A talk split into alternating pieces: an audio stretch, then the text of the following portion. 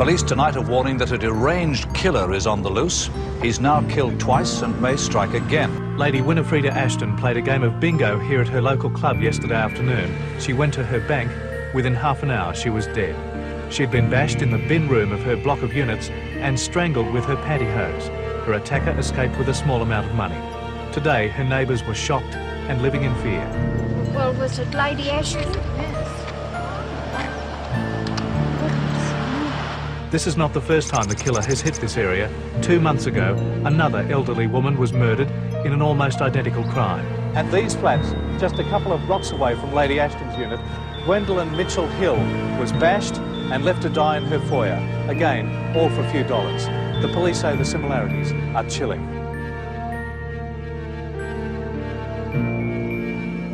Hi, guys. Welcome to the True Crime Sisters podcast. Thank you for joining us again this week. And I just wanted to quickly thank a few more of our patrons for supporting the show. Um, all our patrons are just amazing. They've really been helping to keep us motivated and bring out new content. If you've recently joined and you don't hear your name today, as I said last week, just know that it's coming. We've had quite a few joining up while we we're on break. So, big thank you to Tammy, Hannah, Lynette, Emma, Kayla, Ariel, Madison, Sarah Jane, Tara, and Erin.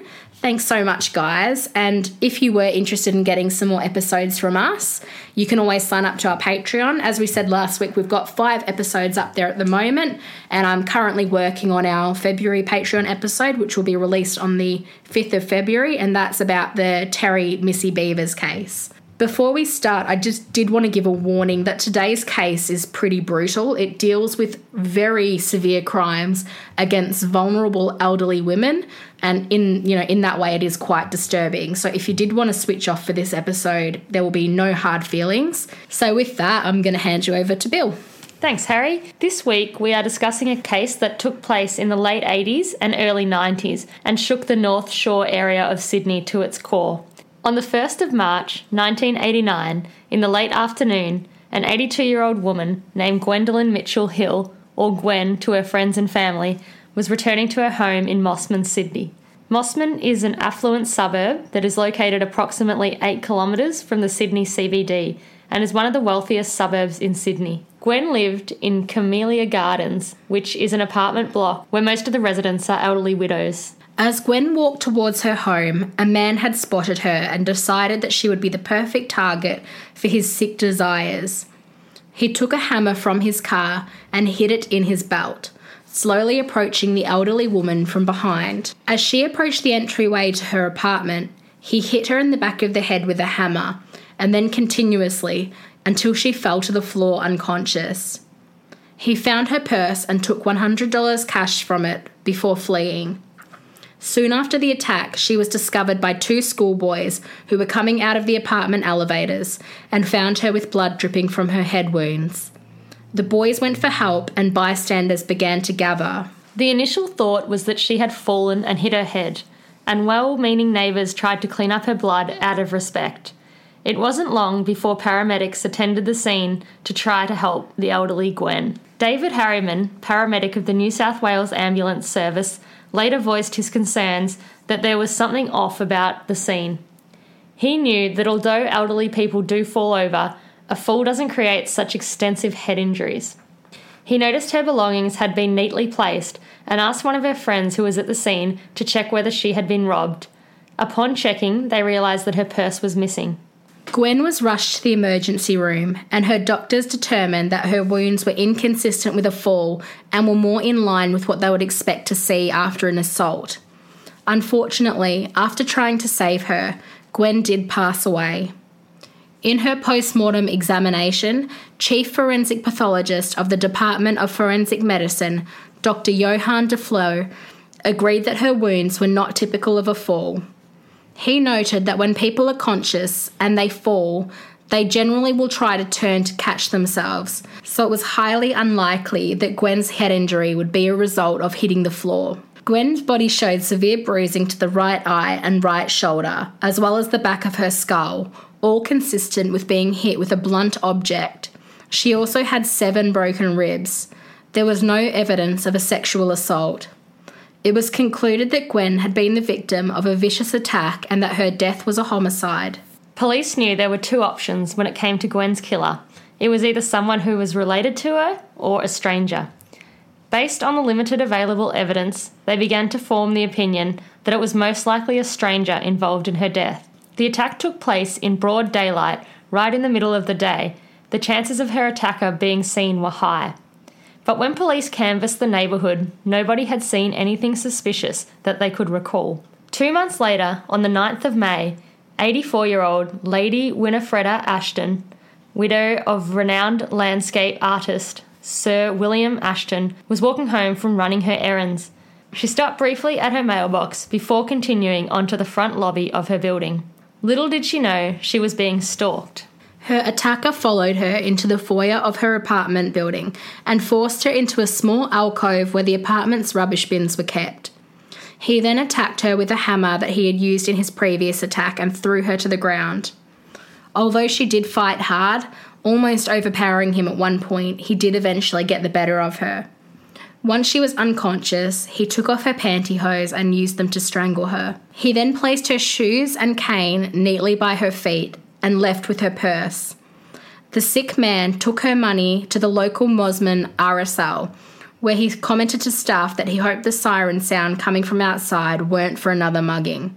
Police knew as soon as they saw her that Lady Ashton had been murdered. The crime scene was so obviously similar to the prior murder of Gwen Mitchelhill that they were sure that they were probably linked.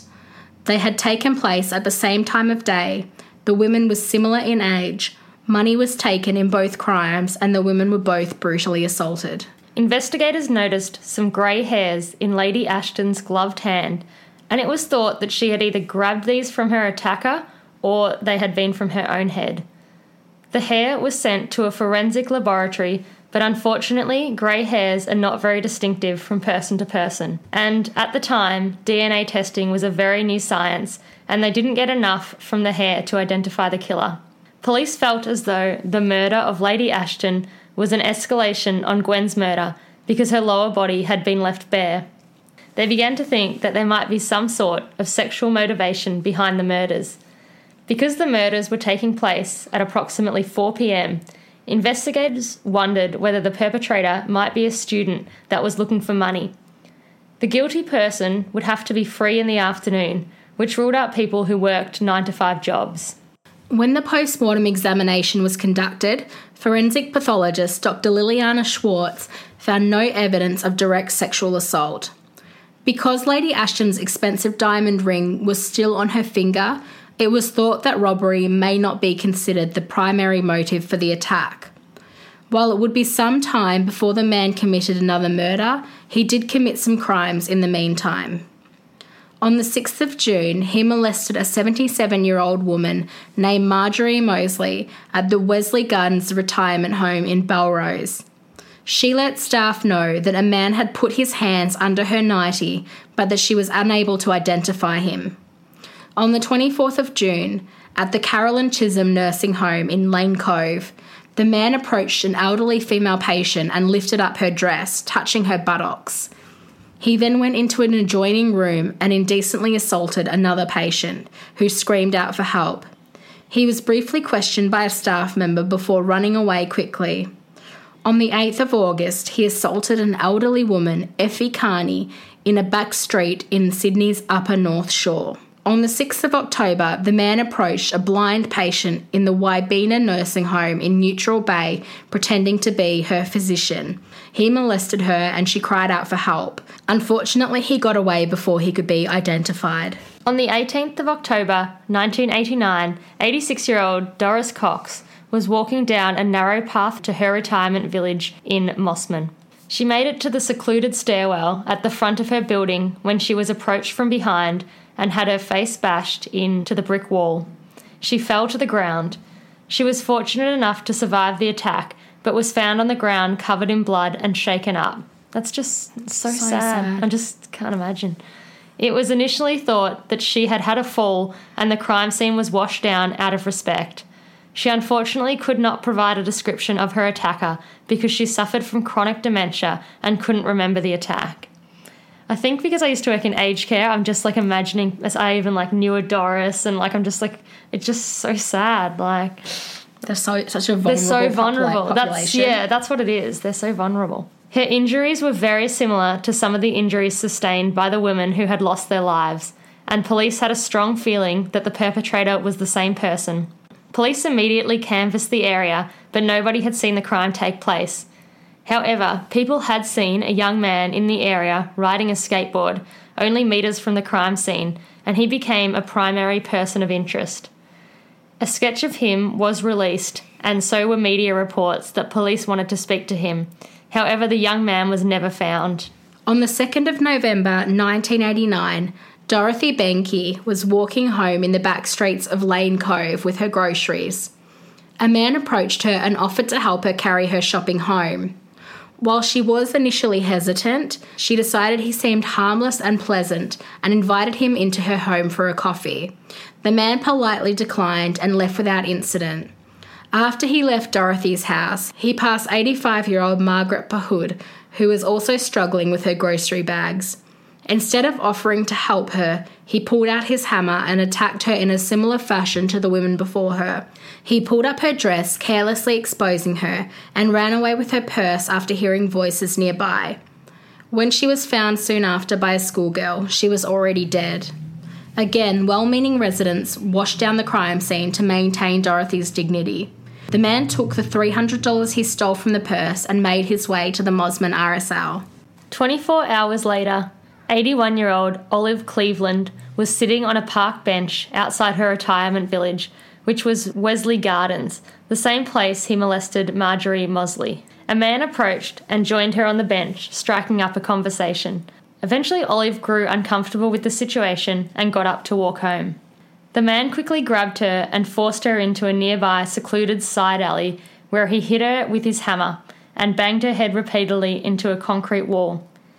He then removed her pantyhose and strangled her with them. He took all of her belongings, her clothes, shoes, and glasses, arranged them neatly, and stole $60 from her purse. Olive had sadly passed away when she was found, and again her death was attributed to a fall initially and was hosed down. Gee, that's that's frustrating for the police. Yeah, absolutely. There was no eyewitnesses to the crime. Olive's post-mortem examination results was similar to that of the other ladies. At this point, police decided that they needed to appeal to the public, as they clearly had a dangerous serial killer on their hands. They offered a $200,000 reward for information about the crimes, and obviously, in those days, that was a, of fair bit more Yeah. money, yeah. Elderly people from Sydney's North Shore area were terrified. They began to vary their daily routines to avoid becoming the next victim of the man who was now dubbed the Granny Killer.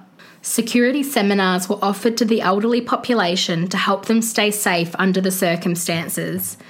The team of investigators grew from 15 to 70 as the urgency of the situation became dire.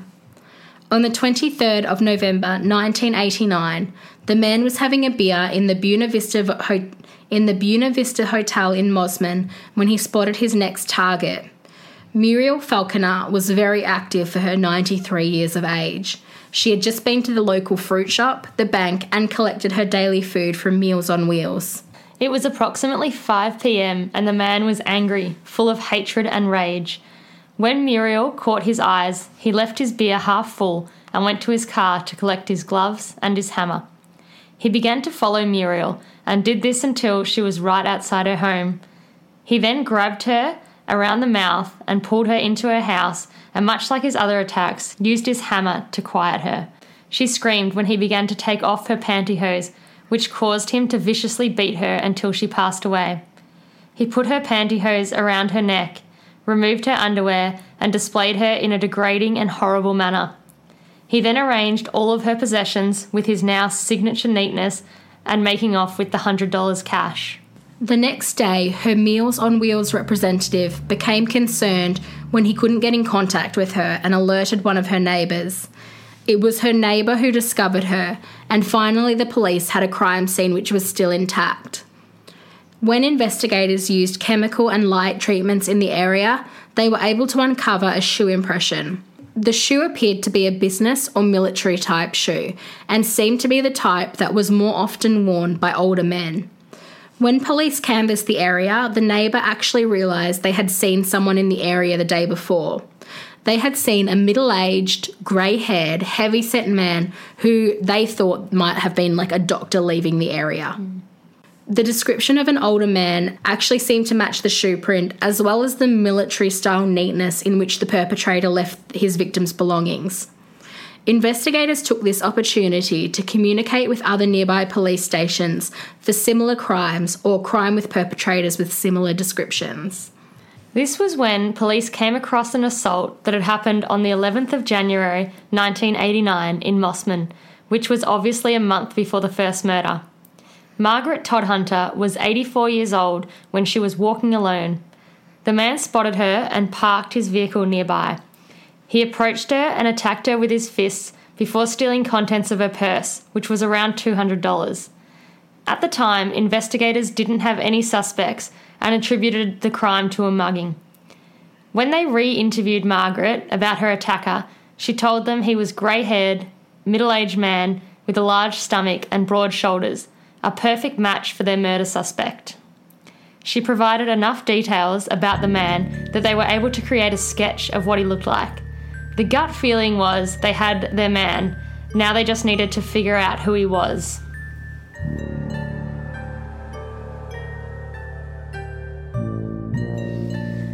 Daisy Roberts was an 82 year old woman who was living in a palliative care unit at Greenwich Hospital as an advanced cancer patient. A man wearing a work uniform and carrying a clipboard approached her and asked if she was losing body heat before pulling up her nightie and indecently assaulting her. A staff member quickly intervened and saw the man assaulting Daisy. She confronted him, but he quickly took off. Luckily, she was able to get his license plate number off his car and was able to report that, as well as the fact that he was the hospital's pie delivery man to the police. This was the break in the case that they needed, and for the first time, they became fully aware of a man named John Wayne Glover, who was the pie delivery man for 4 and 20 pies. Police obtained the photo of Glover and took it to the Greenwich Hospital Palliative Care Unit, where Daisy and staff were able to confirm that this was the man that had attacked her. At this stage, they still hadn't linked Glover to any of the murders, but they did contact him to attend the police station in regards to the assault on Daisy Roberts. When he didn't attend the police station, police called his house and got his wife on the phone. She told them that he was at the Royal North Shore Hospital after attempting to commit suicide by overdose. Police attended the hospital in an attempt to interview him, but he refused. He only consented to them taking a Polaroid picture of him. While there, hospital staff handed over a suicide note Glover had written on a 4 and 20 pies letterhead that said, No more grannies, no more grannies. Eventually, the suicide note and Polaroid picture were handed over to investigators assigned to the granny killings. There were undeniable similarities between the Polaroid photo and the sketch that was created by Margaret Todhunter.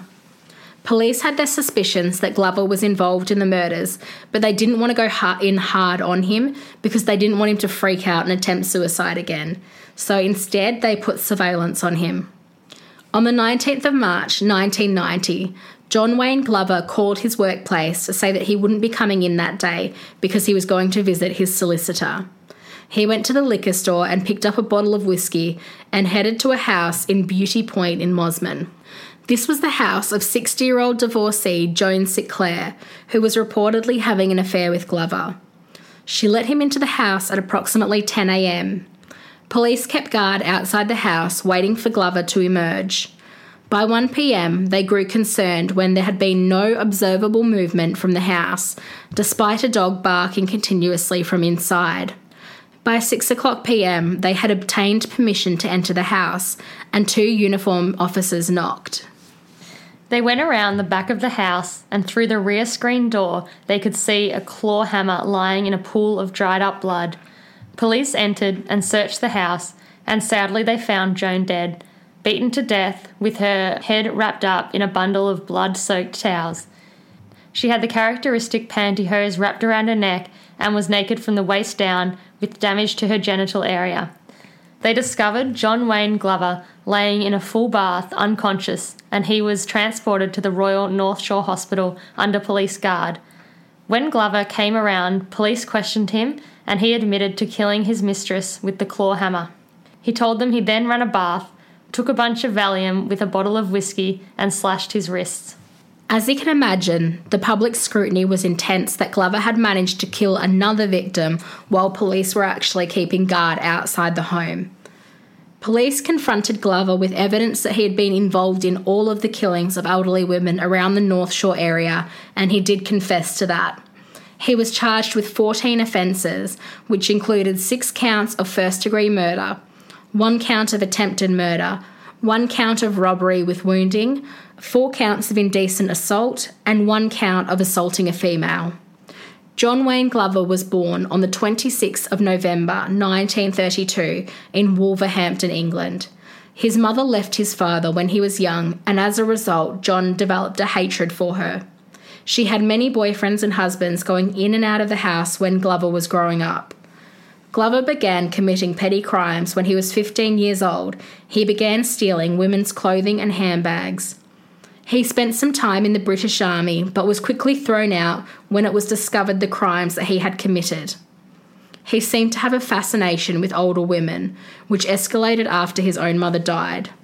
Some would suggest that he had gerontophilia, which is a sexual preference for the elderly and is obviously the opposite of pedophilia. Glover moved to Australia in 1956, where he continued committing crimes. In 1962, he was found guilty of assaulting two women and four counts of larceny and assault with bodily harm. For this, he only received three years probation, even though some of his assaults were actually severe. He left one 25 year old woman unconscious and bleeding profusely after attacking her.